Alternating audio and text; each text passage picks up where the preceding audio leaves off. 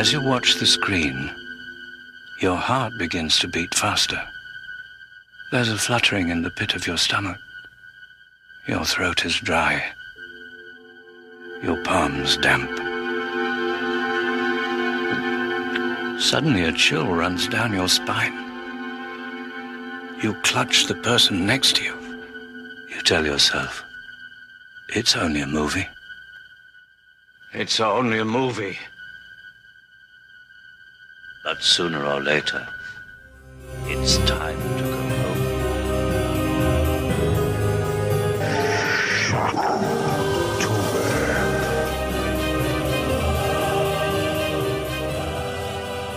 Welcome to Filmstrip. I'm Jay, and I'm excited to welcome to the show Gory Cory, teen horror blogger, co-host of the Scream Teens podcast, and Fangoria's teen correspondent. Cory, thanks so much for joining me in this episode of Film Strip.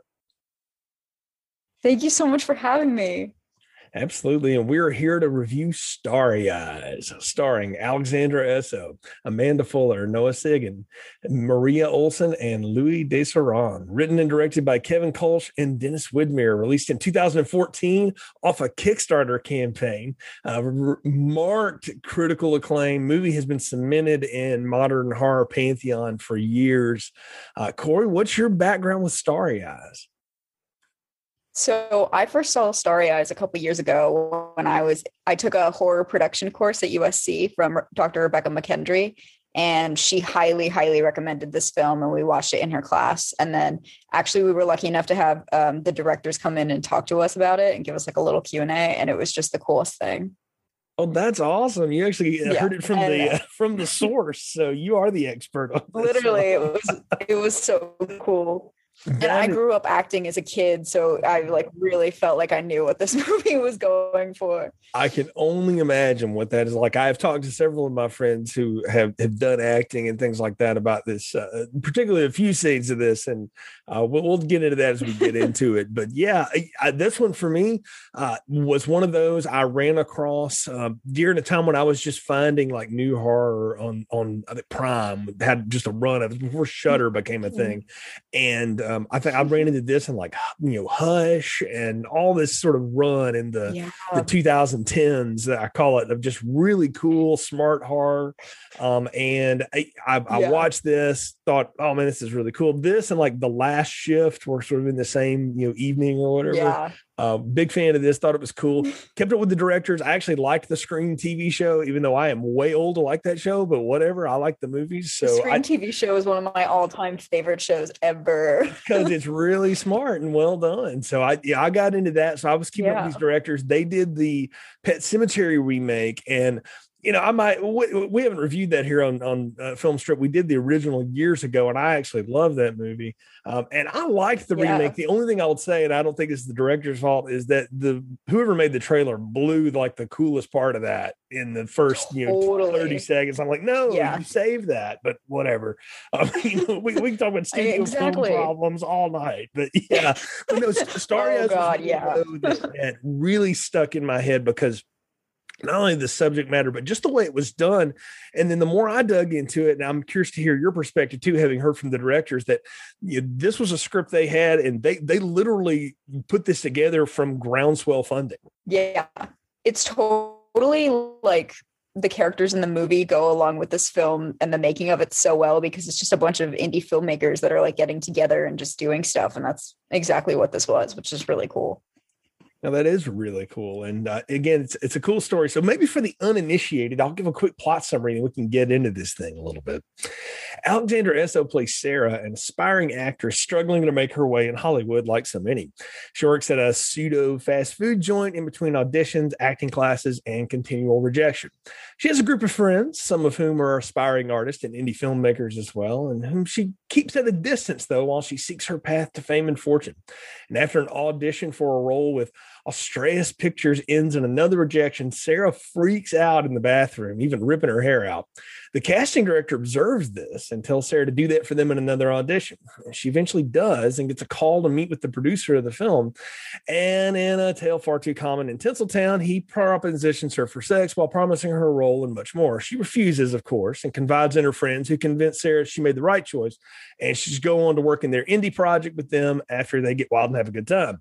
So during her drug induced fervor or something, Sarah changes her mind and con- uh, contacts the Astraeus folks again, asking for a second chance. She goes back to the producer, and while performing oral sex on him, reve- he reveals pentagrams on his hands and tells her that if she's willing to destroy her old life and be born again, she can have all the things she dreams of while uh, bunch of people from eyes wide shut or standing around. I don't know. We'll talk about it. Afterwards, Sarah mentally and physically deteriorates. And we see this uh, in front of us. And she reaches out to the folks again, begging for help. And they were, you know, remind her of the condition. She must bury her old life, all of it, in order for the promise to be fulfilled. And she has a choice. She can either die or, you know, fulfill her destiny. So Sarah goes on a brutal rampage and kills all of her friends and the people behind Astraeus Pictures reveal themselves to be part of a demon worshiping cult, uh, worshiping the demon named after the same uh, production company. And they perform a ritual which causes her to basically give rebirth to herself in this really odd scene. And then she emerges from the ground the next day morning, flawless and healthy and no hair at all. Uh, she looks like uh, the you know, woman in the first Star Trek movie, V'ger. And she finds gifts from the cult a dress, uh, you know, a nice necklace, and a big wig. And so she goes home to see her her roommate and kills her last friend before taking time to admire her new form in the mirror as her eyes glow green and credits roll. And that's a that's a straight line through this movie. There's a lot to talk about as we get into it. And you said you were you were an actress, a child actress, and thanks, Cory. You've done some of this mm-hmm. stuff. And I think what's neat about this is they drop us right in on Sarah, and we just get a sense of sort of her day-to-day life of going from working at the chicken shack totally. kind of place to auditions and all that back and forth. And I want to ask you just your experience in auditions and things what's that process like of just going before people reading something and walking out of a room and having no idea like whether it worked or not? It's the worst on the planet. Like it is so miserable. Um auditions are like so nerve-wracking and you get zero information about what you're usually you get no information about where you're going what the audition's about anything about the people. So like you don't know who you're going to be with. And if you don't have a cat if you don't have like an agent like sarah didn't have an agent there they could be like murderers that are just putting out like you don't know. You never know who these people are that are putting out casting calls. Um, they could say they're Astraeus pictures and not even necessarily be them. So it's a really scary process. I was lucky enough to never have any like bad experiences like she did or um, have to be like a working actor because I was a kid when it was when I was acting. But mm-hmm. um, no, it's it's not super fun, and a lot of times you feel like you give the performance of a lifetime to just get a like we'll be in touch, you know. Oh, so you just never really know. Yeah, I mean that, that's yeah, the part of crazy. it. That's the part of it I, I, could, I couldn't get over. And I, t- I talked to some friends that have done a lot of acting, mostly theater acting, and they said that the process is eerily similar. You go in, you read some lines, and they go, "Okay, thanks," and you have no idea. Like, yeah. was that what you wanted? Did you, I give you a dog? You just don't know.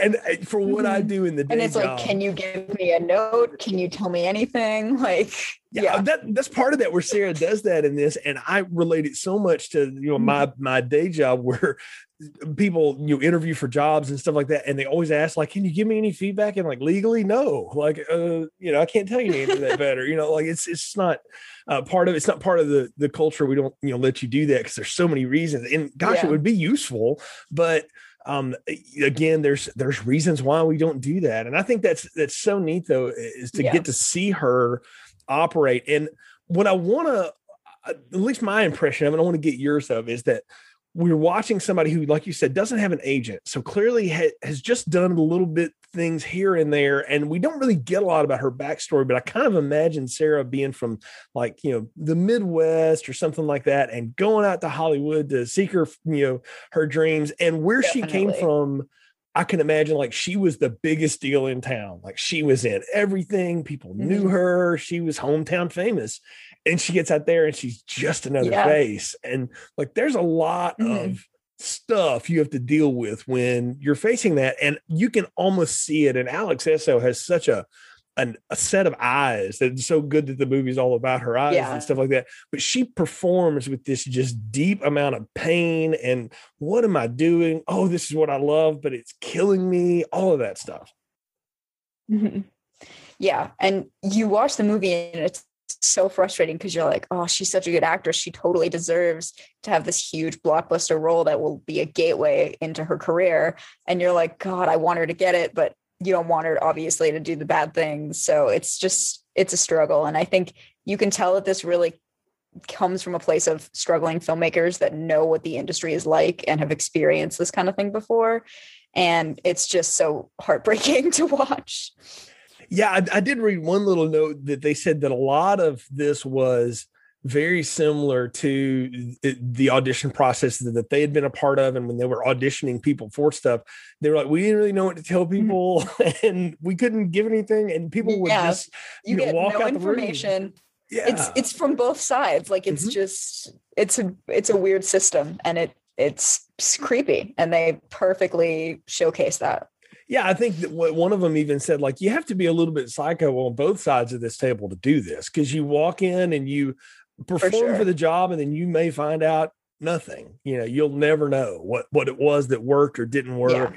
because the people often you're auditioning in Mhm. front of, and even in, in indie your pro- productions and stuff, may not even be the people that you work with every day.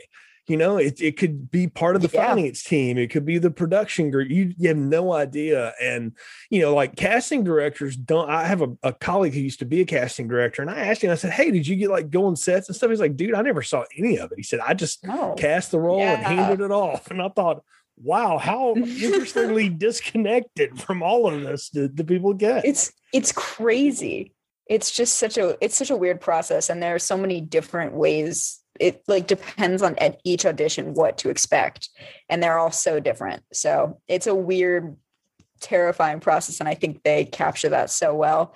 And i'd never seen a film that did that so well before.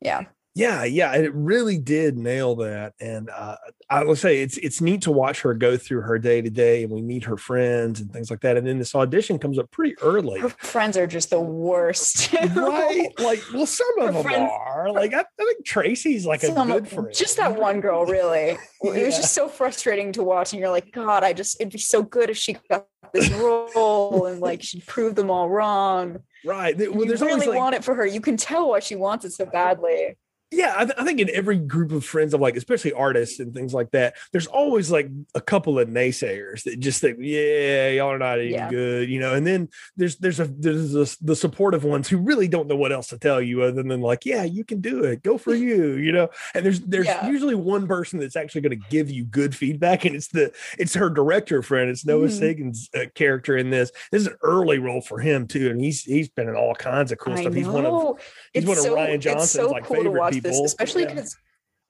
yeah.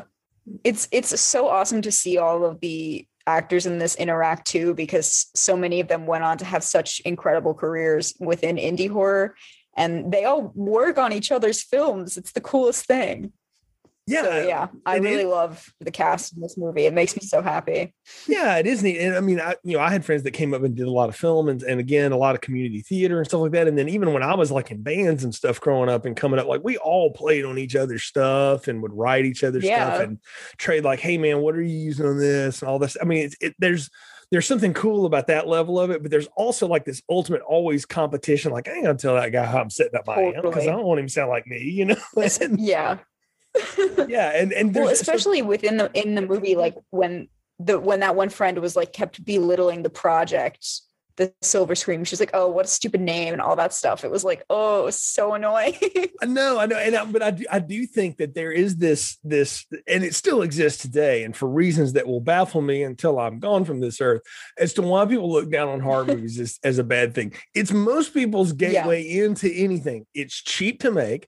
It's it's pretty simple what you have to pull off to do a good one, right? And look how many major stars yeah have been broken by you know movies like this. And I mean, to, to, exactly yeah, to top off the queen of all of them, who's still doing them, Jamie Lee Curtis, who never shied away from it and had has had a one of the most talented actresses of our time Right, Yeah. right. And has done so much stuff. Never would have been found without Halloween. No, right? I mean, she was doing lame TV Yeah. commercials for J.C. Penney's. I mean, even though she was Hollywood royalty, she couldn't get a kick So, Yeah. eh, miss me with all that horror movies are cheap. Like, if you've got a friend that tells you that, a little- like, nah. it's just rude and it's like not everyone also has millions of dollars to spend on a film so gatekeeping the genre like is just crazy but yeah. That's why I'm so Yeah. thankful for a service like Shudder and, and things like that, and even what Hulu's Yes. done to fund. pro- and and Mhm. you know, Blumhouse has, has been notorious for this for years. Definitely. I shouldn't say no, yeah, but I mean they they funded a lot of stuff. So I mean, you may not like the paranormal yeah, it's activity incredible. movies, but the money that they made made a lot of stuff you do like. So and that that's how, Exactly. I mean, and look, and um, well, and they also made so many filmmakers be able to be recognized and be able to actually work and so it's like Yeah. whether or not you like the movie it did so much for so many people so Yeah, I got bad news for anybody that likes those Lord of the Rings movies. New Line Cinema ain't got no money to do that if Freddy doesn't exist. So, like, they, they that's that's where that Exactly. started. Like, they will tell you that. it's all Bob, wes Bob yeah. Shaye will tell you that to this day. So, but I mean, that really- Exactly. that- that's the fun part of this, though, is getting to see that. i'm gonna it use is- that that's a good point and, and but it is it is a peek behind the curtains on how these things get made and from the maker's Totally. point of view right and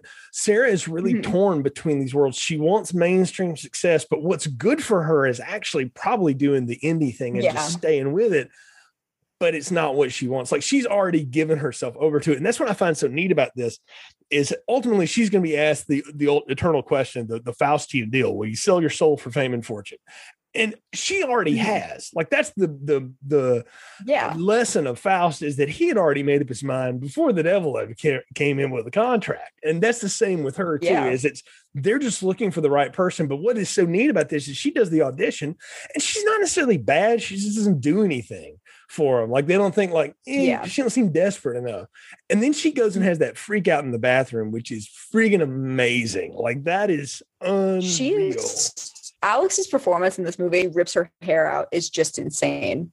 yeah And I think it, I mean, it again, like it showcases her frustration so perfectly. And you're like, God, you just want her to get this role. You you want this for her so bad. And you understand why she's so upset. And it it just you can I feel like you can really feel her pain. Absolutely. I mean, you you really do feel like she is she's literally to the point where she's going to tear her hair out, you know, because she Yeah. can't deal with it anymore. It's like it's like that line. There's an all time low song I love uh, called "Forget About It," and it's like there's some days I think we're going to figure it out, and there's other days you make me want to tear my fucking hair out, and I'm like, yes, Yeah. that's exactly where she is at this point. Totally. Yeah, and but what's neat, And- she opens the door open. There's that. There's the casting director who, I don't know what Nazi war criminal film they found that woman from because that's exactly what she looks like. She is playing. Like I, I'm is not saying her as a person, like that character, No. because there are three people in that scene, Cory, and there's like the there's the directory person who's just there. There's the casting person, and there's Alex, and every one of them are in a different movie, and it is amazing. Yes. She's um I don't know if you've ever seen All the Creatures Were Stirring, but she is in that movie and she is incredible, that actress. I just want her to be cast in every horror movie till the end of time. like she's so great. But no, she's she's awesome in that. Maria Olsen's her name, and I again I don't know her from you, you mentioned that I remember that now, but I hadn't seen her anything. But yes, she is like Nurse She's Ratched. so she's just so good at being like that terrifying. Mhm, yeah, that evil assistant principal you Yeah. had. You know, just yeah, it's just there's something She's about her. scary. Yeah, that is just Yeah. off-putting. She's just so intimidating. She has such a weird vibe. It's Right. perfect. And then again, you have the guy there that looks like he's fronting a 30 second to Mars cover band and, and who's doing the, the the thing with that. And they're trying to get Alex to go for it. And what's funny is when she really does let herself go and she just freaks out and throws that fit on Mhm. the floor and everything. And all they give her again is like, okay, thanks. I was like, geez, Yeah, you brought me back in here, and that's what I do. So she really Yeah. feels it for that. And oh, you could just Yeah. feel like she's just oh, just so defeated from it. And uh, mm-hmm. that, that's what I like those. And, and well, I give a lot of this. The, the, the movie really centers on Alex Essoe's performance and mm-hmm. how she just takes us on that emotional roller coaster. And it's really believable to follow her. And you, I mean, I don't know anything about her, but you kind of wonder, like, you had a little experience with this, you know, go through some of this kind of stuff. You have I mean, kid. and when they did the Q and A, they said that she hadn't really been in anything previous to this, and they just kind of like found her and I just she was so perfect for the role and they just got really lucky. And I just think that is insane because wow. Looking at every her performance like I can't wait for her to be an A-list star. Like she has to be. She's so talented that I'm just waiting for her movie to come out. right. Like you, you just keep waiting for that next thing for her. So it's incredible that they were able to find her like that. That's that's amazing that they just picked her out of a, a crowd yeah. like that. So what you know, that's the magic of Hollywood though. And you know, even on on the indie totally. scene, you find people that are just like they just have a thing and you know, next thing you know, they're the you know, there's go yeah. billboard somewhere or whatever. Hopefully not at the price that the character pays here, as we'll, we'll get into. So oh she gets, God, yeah. She gets Hopefully that's changing. Yeah, yeah, please let it be. Uh, we'll, we'll get to the the ultimate one, but the, the callback, the first callback, is the thing that gets me and apparently like this is based on again experiences the directors had not themselves putting on but where they just walk yeah. in and they tell somebody like okay we just need you kind of strip down like you know take everything off but just strip down and then you get like this weird strobe lighty thing and i want to ask you like what kind, is the trance she goes in is that part of like all the mystical what's hot that they got going on in this or is she are we just sort of seeing this from her eye point of view where she is being seduced by the evil that is behind all this stuff i saw it as a bit of both. I saw it as part of it being like her just being able to let herself go and feel comfortable and like tell herself that she got a call back like she's perfect for this role and like look at her go you know? And the other part of it being like she's selling her soul and she doesn't even realize it at this point.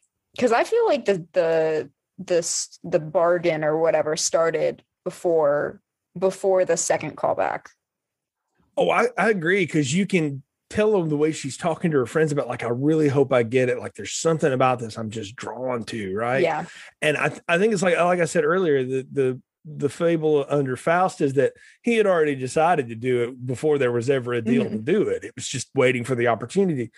And Sarah is at the point in her life evolution whatever where she's like i will literally do anything no matter what yeah. to get where i want to go i don't care what everybody else says and she does mean she goes through it but again I, i'll give these guys uh, uh, the credit here and it's something so stylistic and that can that can be really cheesy if it's in the hands of directors doing what they're doing but they both do a great job of making that scene so work cool yeah, it's very mm-hmm. hypnotic. Mm-hmm. It's and the little cool. flashes of her with like the blood are, are so crazy and it's just it's so quick and it just really just puts you uh, off center like it it's just it's so bad but it's gorgeous yeah, I mean, I, I, was like, these guys definitely grew up watching Friedkin's Exorcist, and like I've seen every cut of that, you know, known to, to exist, and have seen all those things in between. Because that's what makes that so freaky is all the intercut stuff. Like you see it, but oh, you yeah. don't. But it's, it's there. So it's so just like disturbing. Yeah. And I mean, that's mm-hmm. one of the mm-hmm. things like I will say yeah. about this movie in particular that makes it so fun to revisit is you catch more every time you see it because you know what's going to happen. You're not trying totally. to absorb so much. So now you can catch all that and it yeah. gets even more off putting. Like I watch this at home alone and I'm old and I'm sitting there going like, man, I'm, I'm literally looking around the corner right now in my house. Like I, this mm-hmm. is, this is freaky. Like this is really creeping me out. Yeah. It's definitely the kind of movie to put on in the dark. Like that's, that's the best part of this. For thing. sure. Yeah. And oh so, yeah. Yeah. So they, they bring her in. So effective. Yeah, oh yeah, yeah. They bring her in to meet the producer, and I mean, I don't know who Louis Dezseran is either, but please cast him as your evil henchman. Amazing. Person. This dude is awesome because he's. I mean, clearly Perfect he's he's role. like this ultra Satanist demon worshiper or whatever person, but he also just plays off the stereotypical sleazeball producer, the the Weinstein, the all the stuff we've heard, yeah. right? And that we that you knew existed anyway, totally. but nobody talked about it. The quiet part out loud is what but I. But this was him. even before the Me Too movement, so oh, they yeah. were really like they were way in front of it. But I mean, the, the thing is, and and you know, you read all the accounts from people that have come forward since the Me Too movement, and more power to them to do so because that should have been called out decades ago. Let's just say it. But they yeah. talk about this has it been going on happen. forever. You know, this has been going. And well, it's like you look at this movie because it was 2014, and you just think about how up like or or how much of it was it was so prevalent and so very clearly something that everyone could recognize and be like, oh, we all know this story. So it's not like we didn't really know it was happening. You know, it was that's the whole plot of this entire film is the Me Too movement, basically.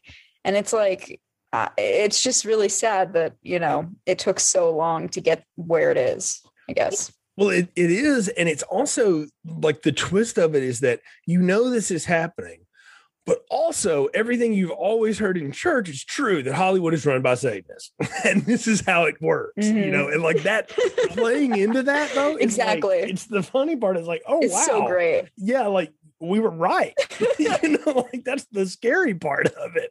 I was um, like, okay. yeah, I mean, like that, that's what brings the horror to it, though. And that's what I'm saying. Like nothing we're talking. I mean, we're talking totally. about things that are horrific in real life, but there hasn't been any real horror yet in this horror film except that they're now making the quiet part out loud on two fronts at the same time in front of you. And and what's neat yeah. is that you, you see Sarah's choice is that she is put off by this. Like she has said, I will do anything, but clearly she mm-hmm. has a line, and good for her for having that line. She should have that. But she has said, Nope, no, we're not yeah. doing that. And she she runs and she goes back. And I want to ask you what it is you think finally changes her mind because she i mean we got to talk about what happens like she quit her job because she got the call back because she was so yeah. sure she was going to get it. And now she's like what am i going to do? I can't pay rent. I can't do anything. And her friends are giving her like mm-hmm. on one hand they're giving her you know a little bit of uh, credit for it, but they're also like great now we got to drag her around for another month. You know like they're they're not yeah. sympathetic. No i think you especially see I, feel like Sarah is very isolated from her friends throughout this entire film, and she feels like a very different character as opposed to them because they're out drinking every night and she's working. Like she's auditioning, she's working, she's doing her best to get where she can, and they're still in the same place. And she feels like she's not moving upwards, even though she's doing exactly what she's supposed to be doing.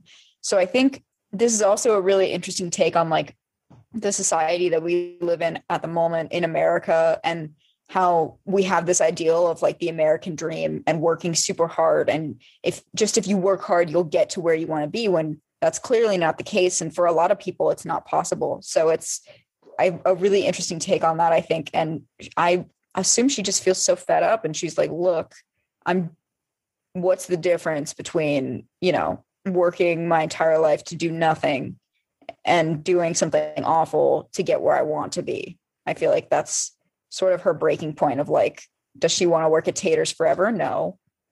Yeah. Does she want to be a, a roommate with these friends that she doesn't like? You know, like she she'll do anything.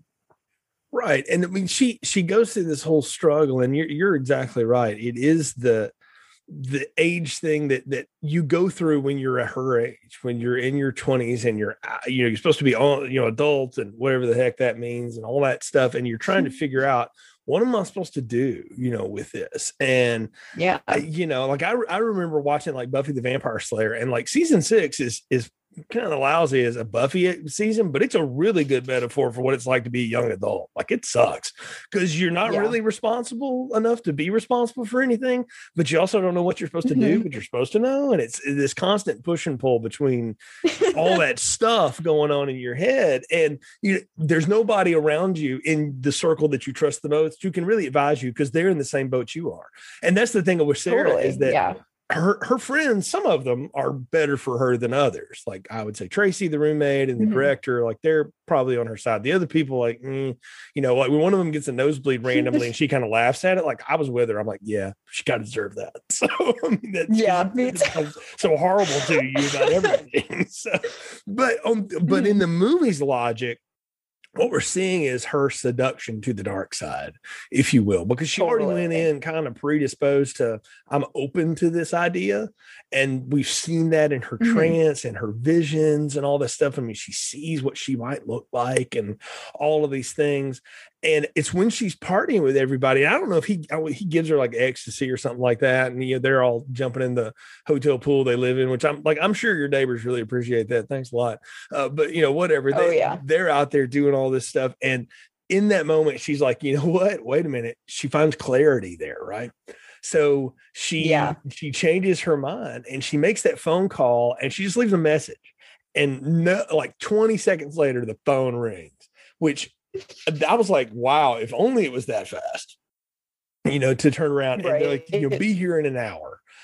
And uh, when she goes back, like you hear the echoes again of what the producers laid on. She not only has he propositioned her, like, you know, you got to have sex with me or whatever for Mhm. you to get where you want, but what he has laid on her is that she can transform and she can become all these things. Like he's deep in this, and she's taking all that as metaphor. When what I look at after you've Yeah. watched the movie and you know the secret, I'm like, not. I mean, like I kind of give the dude credit. Like he's telling you pretty much like you're gonna kill everybody, you know. Told her exactly what was going to happen. right, and then it happens. and that's what's amazing is Yeah. and, and, and again, is is I'm looking at this and I'm thinking, you know, that's kind of the neat part of evil, though. And I think when evil is represented well in a movie, uh, and Mhm. evil gets lines to talk, it's not just a force moving around. Is when it you boil it down, you're like, evil is not telling you anything that's not true because why would evil lie? There's nothing. There's nothing to gain in it. They just don't think you'll believe which it. is yeah which like that almost again i i feel her frustration totally and you can kind of see why she takes the steps that she does because like again everything that she knows is like you have to work hard to get where you are. You have to do this this and this. You have to work this job so you can pay the bills but you have to be an actor on the side and you have to take acting classes and you can't party with your friends and you can't do anything. You have to work work work. And that's not getting her anywhere. So it almost feels like evil the evil side the the cheating way kind of is like the way to go. Right. I mean, that's what you you hear. Uh, you know, if you ever talk to any band that's ever done anything, and I kind of relate back to that because that was my world. Is you think that what you do is you play gigs and you just party all the time. When reality is you work Mhm. the two jobs you you can to save up enough money to get gas in the van to go play a gig in the middle of nowhere, hoping somebody listens and buys your you know mixtape or whatever. And you're just struggling through that, and you work at it and work at it and work at it and you Yeah. get and it makes you good. I mean, that's why a lot of people get real disappointed when their favorite band like finally records that album you've listened to them play for 10 years and then they do their second one and because they did it in two years they didn't have the same experience with it. yeah And then they're like, well, you know, I poured everything I had into the other one. I don't really know what to do. You know, it's the good ones figure that out, obviously, get the formula down, but it's why a sophomore slump is a real thing. Like that, it's hard to yeah do something great twice because usually the thing that you're really passionate in, you pour so much into it. And then everything you do subsequently Mhm. suffers from it. I mean, we talked about Jamie Lee Curtis earlier. Look at John Carpenter. I mean, the films that he did post Halloween now have a, a you know reverential following, but he'll be the one to tell you like where were all the yeah but they didn't at the time Yeah, you know, none of Yeah. them worked at the time. exactly Yeah, so he's like, thanks a lot. Of course, actually, he'll, he'll take the check. Yeah. You know, he's happy to. But he talks about like everybody expected me to just have that every time I did it. And or you know, you even think about like Yeah. Francis Ford Coppola. He made a couple of indie films and then he did The Godfather. And how do you top that? Mhm. you know, like it's hard to come back and do i know that. it's like yeah, what are you supposed to do after those yeah right. no just like it's a really interesting way that this movie kind of forms how just tired she is Mm-hmm. like it's so you can tell how exhausting it is for her. She's worked so hard and she deserves this. And you know she deserves it but you just don't necessarily want her to do go to the dark side. But it's No. also kind of like is if she goes into this indie film is she actually going to get the lead or is this other actress going to get the lead? And like is he going to ever film this film? What's going to happen with that? Like you don't know anything. Right. so it's mean- just it's a difficult line to walk yeah, I mean, you know, you see him making out with the other potential actress at one point that when you know before she Yeah. goes back to the to the producer again, and maybe that's what sets her off. You know, she she realizes that like, yeah, this is the more like true to myself way to stay with y'all or whatever. But honestly, like, I don't I don't care about this. I want to be the she doesn't want that yeah, she wants to be Yeah. the star, and there's nothing wrong with Mhm. that. You know, you just have to accept it. and it's like well, she worked hard she worked really hard for that so you kind of you want her to be but it's just you she just can't do and it, it feels like she has no other options you Mhm. know and that's why it's so sad to see her go through the links that she's going to go to to get this part. The only Yeah. thing that makes this scene remotely watchable, though, is the fact that this actor goes into he goes into his own little trance. And again, like I said, the extras from Eyes Oh, Wide yeah. Shut show up, and he starts rambling into this just this whole like the world will open before you and everything will fall and he's repeating all this you know you must destroy everything and da, da, da. and i'm like man this guy is talking way too much for one thing during yeah. an intimate moment. Let's just say it. And secondly like this is insane but once again the devil doesn't try to hide what he is. He just Yeah. does his thing. And that's what's neat again watching it on on rewatch you're like he is laying out what is about to happen for us the next act of this movie literally step by step yeah like you're gonna see all of it yeah and I got to tell you, the steps that these people go through, and I, I got to get, I got to give Colson Widmyer credit. They didn't have money for effects. Like they did very little stuff. yeah And Essoe too, because when she starts spitting maggots up, and that's real stuff, and all oh of that. Oh my god it is so disgusting. Yes, it's her I at the, at the end too when she's ripping out all her hair yeah, it's, it's so gross it's right out of Cronenberg. i don't know how they did that but it was so well done Yeah. Well, I mean, you know, and I'm sitting there, and Oh, so, God. so I started talking to again. I talked to some of my friends that have done things. I'm like, "How do you do this stuff?" And they're like, "Oh, you know, good skull cap, cheap wig. You tear that apart. Like it, it actually will look good if you if you light it right." And it's the thing about indie movies that are usually what makes them look so cheap is nobody knows how to light anything. Unless you get people that Mhm. know what they're doing with them, and these guys obviously knew what they were doing. Adam Bricker, the Yeah. cinematographer, knew how to set it up much like Carpenter had Dean Cundey, who's a legend in Hollywood and will go down as one of the Yeah. greatest cinematographers ever. If you know somebody that knows how to set the camera up and light it right, it'll look good. And then it's on the performers. And when she, again, as she becomes this sort of deteriorating version of herself, Cory, it is unsettling, but I can't take my eyes it's off. really hard to watch Yeah.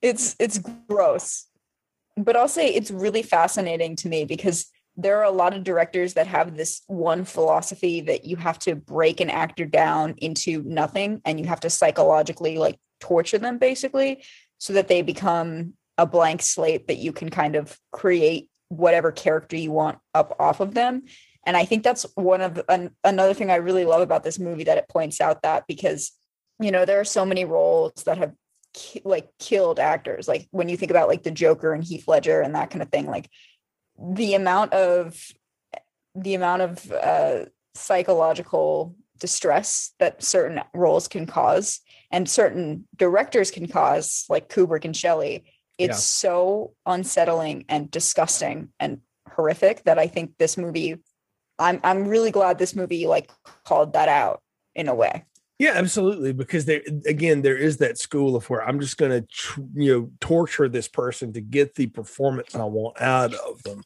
versus mm-hmm. like, which is not a form of directing no, it is that's not. just being awful That's a if you're a form of being director, a horrible need to do person. Yeah, you- people can go back and listen to our Yeah. Kubrick retrospective. Kurt and I did all the Kubrick films through the years here, and we'll always talk about like the pains he put somebody through to get, and you would just wonder, just not- you know, like, and you see the damage it did to so many people, and and that's the thing though is you're Yeah. seeing this, and to realize that there's this other side of it. I call it the Clint Eastwood Harrison Ford dichotomy, where you just say.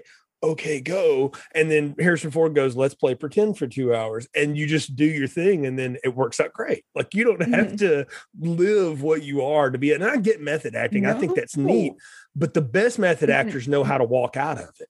And even Lee Strasberg Yeah. would tell people. and i think there's a you have to very fine line between like method acting and going crazy Yes. because when you hear the stories of like jared leto sending what was it like rats to his co-stars and stuff that Right. is again taking it a little too far yeah, like you're you're and i just think there are certain yeah, there's, there's a lot of like self care that needs to be done. I think there's there are boundaries. like yeah, the best ones know how to handle it, know how to go there, and then pull back and pull each other back too. I mean, that's you know, Mhm. the actors that I know that again still do theater and work. They talk about doing these really deeply intense things, but they always have time afterward to joke about something or you know talk about my cat or whatever, just to decompress all that stuff. I mean, you have to you have to like drop all that heinous stuff that. from yourself, or else you, you'll be Mhm. eat up with it. What is what is neat to watch No, here though is- yeah, and ba- back to this movie is you know again there's the metaphorical part of it, but then there's actually what's just happening to Sarah and watching it, and Yeah. now we're in the horror movie. Like yes, this is this is what Mhm. I came here for. This is insane, and her fingernails are falling out. I mean, it's everything you can think of. Oh, And she gets Yeah. into that great argument with her her roommate about like, you know, hey, you know, you're gonna have to eventually pull your weight around here, yada yada. And I love when she turns back into her bedroom after slamming the door on her. There's just this stack of cash there, just magically yeah. and the way she just throws it at her, it was like, oh, this is so wow. good. Yeah, it's so good, but it's also like Yeah. when you realize, like, oh, she is so screwed. Like she is not coming back from this Yeah. because they are literally funding her Totally. demise. Yeah, and it's it's Mm-hmm. wild. And w- when she gets to the point. Cory, where she's writhing on the floor, she doesn't know what to do, and she calls them to go, What have I done? Where Mhm. what can I do? Or whatever. And the producer repeats that back to her, like, I told you, you have a choice. You can either die Mhm. and be nothing, you can be reborn, but you have to destroy your life in the process. And he just goes on that whole little sermonette again. And there's a look on her I love how she interprets it as the look on her face. Mhm. It's it's crazy. And like when I first watched this, I was like, oh, she's just gonna leave, you know, her apartment. She's never gonna speak to her friends again. No, she interpreted that as like go after them and murder them, which I thought was maybe a little far. But, But but in the motif, you get it. Like there has to be human sacrifice for But it you know, right. And, and again, Yes. to play with the idea of like how many people did you kill in Hollywood to get to where you are? Five. I Mhm. mean, that's that's what happens here, and that's what's so neat is that look again. Alex has Essoe's face. That look when it just the light bulb clicks on, like, oh, I just have to kill all these people. Well, I hate them all anyway, except for maybe Tracy's. That's okay. And I mean, like, and "No she's not home. I've So, gotten yes, this far. Right. And so she puts on the hoodie, she goes over and she sees the first, I love it. It's the first one she gets is, is Erin. The, we talk about the other actress that's just been giving her hell this whole time for, you know, mm-hmm. you going in silver screens and all this stuff. And when she looks at her and she sees her face, and it's, it- it's one time when like the post, the original poster of this movie is amazing. It's her face with all the cuts and all that stuff. And you see like her, I call it like her fly versus the exorcist face. And I'm like, man, the makeup job here is tremendous for a movie that was made for nothing. Oh my god. right. Again, And- it's hard to watch. it It's so- but on the other hand, like from the artistry point of view, I'm going, how did you oh do oh that? my god, it's incredible. yeah. It's great. She's like, please go to the hospital. And when she cuts that other girl with the knife, I mean, cuts her on the face too. I'm like, oh, it's it's on now. Like it is. I mean, she's no longer she's no more empathy, no more humanity left. Like she's ready. Yeah, and she goes on she brutalizes her, right? And then she, you know, she realizes she's not dead yet, so she suffocates her. That's when I'm like, this is gone full Breaking Bad now. Like we're just gonna choke the dude out. And it lasted for so long too. And she just. It's uncomfortable. you think she would take a moment where she'd be like, wait, maybe I should stop. No, she was not stopping. She was so sure of all of this. I mean, because again, it's threshold. Honestly, part of it you're kind of like, okay, yeah. Yeah, Listen, I value her ambition. Ma- maybe not Good to have a dream. yeah, but when Yes. she goes outside to kill Danny, But you know, I give her credit for how far she's willing to work. Right, right. But she goes outside to kill Danny, the director, and she gets that weight and she just turns his head into just a pile of mush. I mean, I was like, there's a way to do that. There's like Rob Zombie's way where it just makes you really uncomfortable and like, please stop making Yeah. me look at that. And then there's this, and it's just enough that you're like, "Did- is she really continuing to hit that Yeah. pulp right there? Mhm. and but you see it and it's just slinging all over her, the viscera all that and she's just like whatever like and that's when you can tell like Yeah. sarah is gone like there's You're no like- more sarah Yeah. and she uh, yeah she has Yeah. completely gone at that point and you know that's when it- Yeah. it- we, we get the whole bit where they they've surrounded her and i don't know what ritual they're doing exactly where she's on the ground and like in this bubble or something but it is really unsettling to look at like i, I don't know if she's melting into the It is earth so it's so scary. yeah like that is very But it's um, it's amazing. Yeah, and I think this movie is like the reason that Midsommar works or or what pre like a prelude to Midsommar. Like yeah the cult and having this huge rebirth and this just these violent violent deaths and weird rituals and all this stuff like i don't think midsommar would have been possible without this film. No like, this it's just so the witch, that that scene yeah, yeah at the end where she's literally like crawling out of like a body bag i guess. Mhm. it's just insane to watch. Yeah i mean well, it gives it- you that same like just on edge uncomfortable feeling. Yeah, and then to smash cut to daylight. And she's like, it's almost like they buried her by the Hollywood sign, you know, and she's overlooking the town, Mhm. right? And when her her hand comes Yeah. up out of the ground, I'm like, okay, we've seen this happen. But they did this great thing. They gave her these long, they look like steel fingernails, claws right? She's ah, so well they play again on hollywood so well with that it's really it's beautiful how they do that it- you notice it. That's the thing. But you see her too. And aside from the Mhm. dirt on her, like she looks n- you know normal again. She's healthy. She looks Yeah. She's got this great smile on her face. She didn't have any hair on her head. And I'm she like, happier than like she was before right, like she's finally she's through it now. And they leave her like this whole box of presents, you know. And you're like. That's nice. Uh, how about a shower? I mean, you know, because I guess. I just crawl out of the dirt, but okay, whatever. But that, it's not over though, and this is where where we really get it. She goes back to her apartment and she just sort of cocoons herself in her bed because it's all a trap just to get the roommate Tracy to come look at her. And the way she Ugh, kills her, so Cory, gross. is so well. I mean, she's laying there, she didn't have anything on right, and so the roommate is just like, "What is going on with her?" And then she almost like she Yeah. seduces her. And I want to ask you, like, she basically like kisses this girl to death by ripping her like Mhm. tongue out through her own mouth or something. I don't know. There's Yeah. a lot of blood though, and it's really weird. it's it's great it really reminded me of the scene in jennifer's body where like jennifer and needy like needy knows she's a demon but they're like on her bed playing around and i just i at first was very confused by this scene but i think it has to do a lot with like again she's now like the epitome of beauty like she is what we view as the beauty standard she's you know the ingenue in hollywood Mhm. and so I think that was sort of the whole reason that they had that kind of weird sexual kiss death because Yeah. that's sort of like what she represents now in a way. yeah, she's literally looks that kill at this point. And, th- Yeah. at the, and, and we should say that the effects that they've Totally. got going on are with her. She's got these contacts in, or it's an effect on Oh the my after god, it looks amazing. yeah, those eyes, and it's just hypnotic. And then she sits in the mirror and she's Yeah. cleaned herself up, and she's you know she puts on that wig, and we've seen the vision of this before, but now you're seeing it come to real life, and you're like. Mhm. Sarah got exactly what she bargained for. They gave her everything she said she wanted, and you see those eyes glow, and she you're like, she, listen, she gave up her entire life and yeah, and several others um, to, to get to this point. But that's that's the thing, and what you wonder, and you're left wondering with like, is she now just like this demon incarnate, or is she going to go and become a big star? Like I almost wanted like a coda to the movie where you see her in lights and all this stuff. Totally. Well, one thing I wonder is like how because stardom only lasts for so long, especially when you're a woman, because Mhm. you know, aging, that kind of thing. I was like, how long is this going to last for her? She has what, 10 years left till she's 30? Like, when is, when's that going to, I don't know. But, um, I think it was such a, that's such a horrifying ending. She's so pretty and she just looks so good and confident, but they, they just made it so terrifying to watch.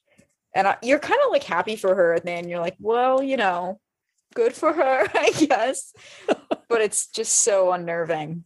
yeah, it's it's you realize what she had to go through to get there, and then again you think about like, well, what do you have to go through to become you famous? think is it worth that- it? Yeah, is is it worth it? Mhm.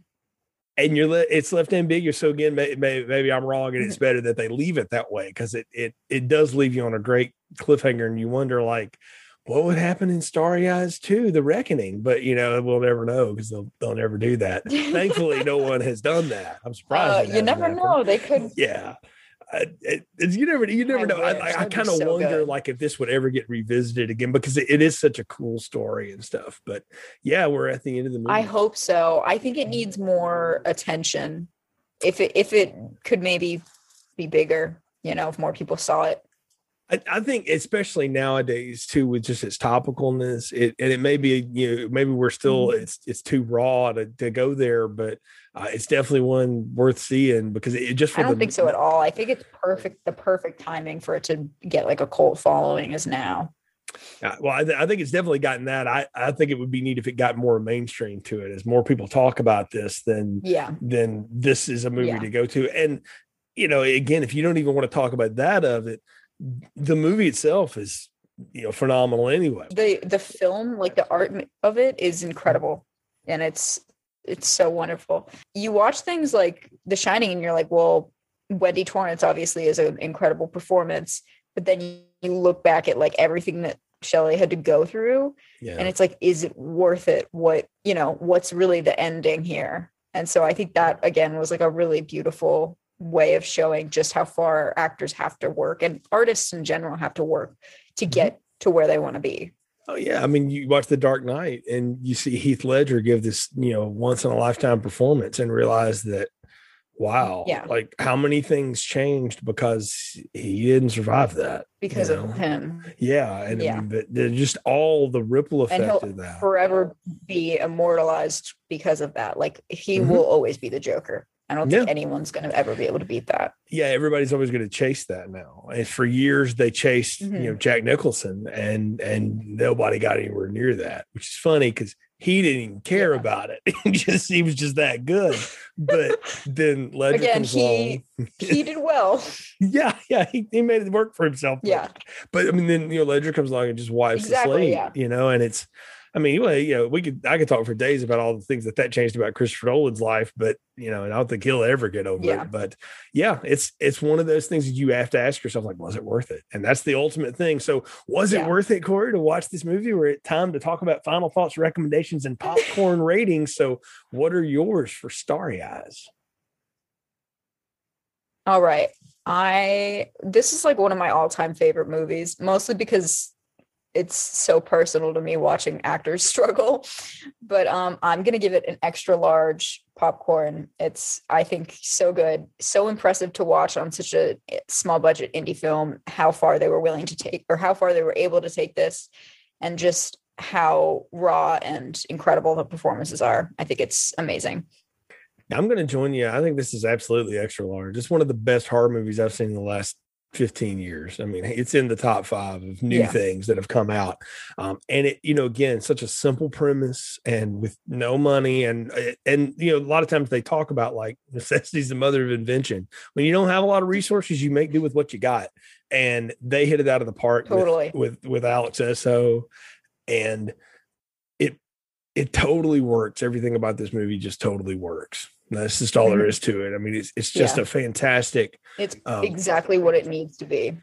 yeah, it's a fantastic um, performance. It's a fleet movie. It goes by fast and as unsettling and uncomfortable as it is, that's what makes it great. And that's why it's totally worth watching. So yeah, Yeah. extra large on on Starry Eyes for me as well. Cory, absolutely been a blast to have you on the show. How can folks follow all of your you tremendous for work? Yeah, because you have such great stuff. So please tell folks how they can best follow you and all of the work that you're doing. Thank you. All right. I'm at Gory Cory Horror on Twitter, and I'm pretty much on Twitter 24 7. And then I am at underscore Gory Cory underscore on Instagram. And you can find my podcast, The Scream Teens, anywhere you listen to podcasts on the Anatomy of a Scream podcast network. Strong recommend on all of that stuff and go to Cory. Oh, uh, And to- you can read my blog, gorycory.com. yeah, and that was gonna say you definitely got to put the blog in because that is that is awesome Yeah. stuff. yeah, you you I I'll I'll Thank tell you. the story now. You got retweeted in my timeline by somebody and I thought this is interesting. And so I just started kind of going down the rabbit hole and I was like, this is awesome. She really has a great voice. And like, you know, you're you're writing and all this. And I was like, I really I'm digging this. And then I heard so you much. on Scream Teens and I heard you on a couple of shows. I was like, okay, I gotta get Cory on Film because this is just way too cool. And I, we didn't talk about it at the beginning, but you tweeted something about starry eyes, and I was like, that's it. That's the that's the end. Cause I'm like, what can I ask this person to review? Because Cory, it's I mean, you were by far the youngest guest we've ever had on this show, and that's no you know slide at all. That is a distinction. I'm so honored. but uh, but you are uh, you you have uh, you really bring the bona fides for sure, and are definitely uh, someone to Thank watch you. and a great follow. And I definitely, folks, recommend you check out Cory's show and her writing and all the cool stuff she's doing with Fangoria and everything else because it is fun to keep up with, particularly if you're into so horror much. movies, but just movies in general. So, um, always fun. So, thanks again for being here, Cory. Folks, you can follow the show's social media at Film Strip Pod on Twitter, Instagram, Facebook. There you'll find announcements of upcoming shows and everything else we've got going on. You find a link to our letterbox page if you want to look through our incredible archives, 300 plus now, and go to filmstrippodcast.com. You'll link to our Anchor FM distribution site, and we're on the podcast platform of your choice Apple, Spotify, Google, all that stuff. Please share the show if you can. Leave us a positive review, helps other people find the podcast. We really appreciate it. So, for Cory, I'm Jay. Thank you for listening to Film Strip. Thank you for listening to Filmstrip. You can find more episodes on our website, filmstrippodcast.com. The Filmstrip theme music is produced and performed by Frozen Lake 121. All content used or discussed in these podcast episodes is the property of the respective owners and used under the Fair Use Act, Section 504, C2, Title 17.